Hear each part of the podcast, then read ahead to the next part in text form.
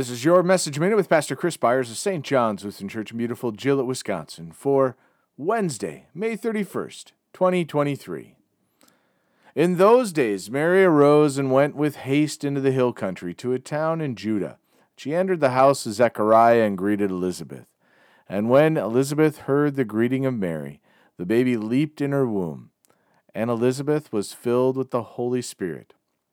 And she exclaimed with a loud cry, Blessed are you among women, and blessed is the fruit of your womb. And why is this granted to me, that the mother of my Lord should come to me?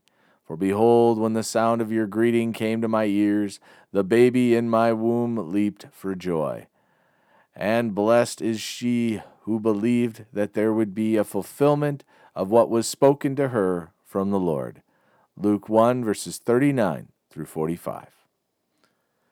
It's such a wonder, wonder that a child in the womb would leap in faith.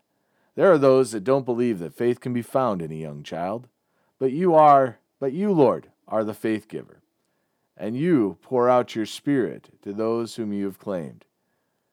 As the one bearing our Lord came to visit her cousin, we are reminded of the great joy that was felt by John prior to his birth.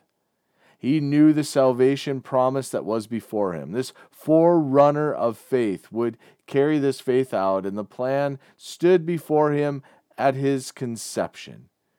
We know that there is a plan that you have laid out for each of us.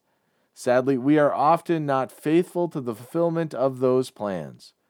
We often establish our plans and seek paths, forgetting to look to you. May our hearts be freed from the desire of this world and hunger for what you have prepared for us and seek out your promises. It's sad to watch many reject you and seek out other pathways. It breaks our hearts to watch many who mock you. Let their mockery not twist our hearts and minds and draw us into paths that lead us away from you. We easily lose sight of where you are calling us for things that appear better from a distance but when viewed up close, we find them to be merely facades. Let our hearts leap like John's at hearing your word and promises. Let us pray. We thank you, our Heavenly Father, through Jesus Christ, your dear Son, that you have kept us this night from all harm and danger, and we ask you to protect us this day also from sin and every evil that in all we do today we may please you.